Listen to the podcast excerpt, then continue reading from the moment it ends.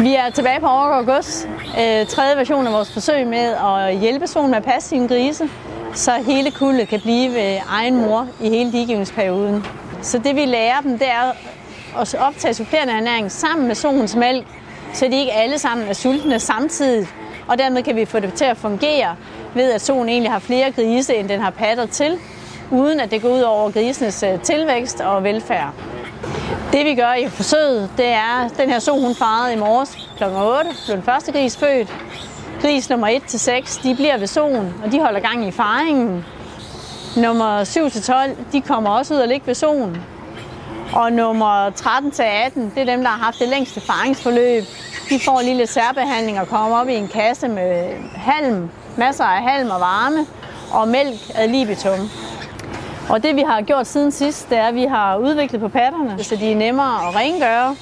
Og hvor der hele tiden står mælk her i pattespidsen, så bare lige grisen rører ved pattespidsen, så får den adgang til mælk. Så går de herop, indtil den sidste gris er 4 timer, og så bytter nummer 13 til 18 med nummer 7 til 12.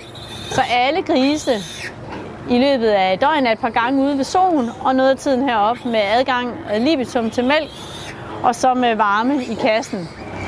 Når grisene har gået to og to sammen de første par døgn, så sætter vi øh, dem sammen seks i stedet for i en kravlegård. De har stadigvæk patterne, som de havde før, og så har de en piglet starter, hvor der er mælk i sådan en mælkespejl, så de også kan drikke der.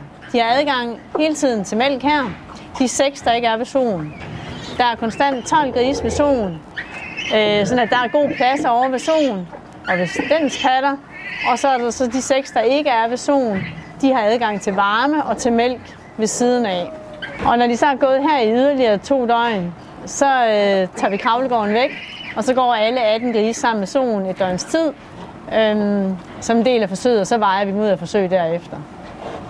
Vi er rigtig, rigtig glade for det her forsøg. Det, der lykkedes, det er jo at, at få grisenes øh, motivation til at dige få efterlignet det med vores patter her. Og det, at vi kan hjælpe solen til at passe sin egen gris, det er jo både økonomisk, sundhedsmæssigt, at vi ikke skal flytte dem, og velfærdsmæssigt noget, vi sætter rigtig, rigtig stor pris på.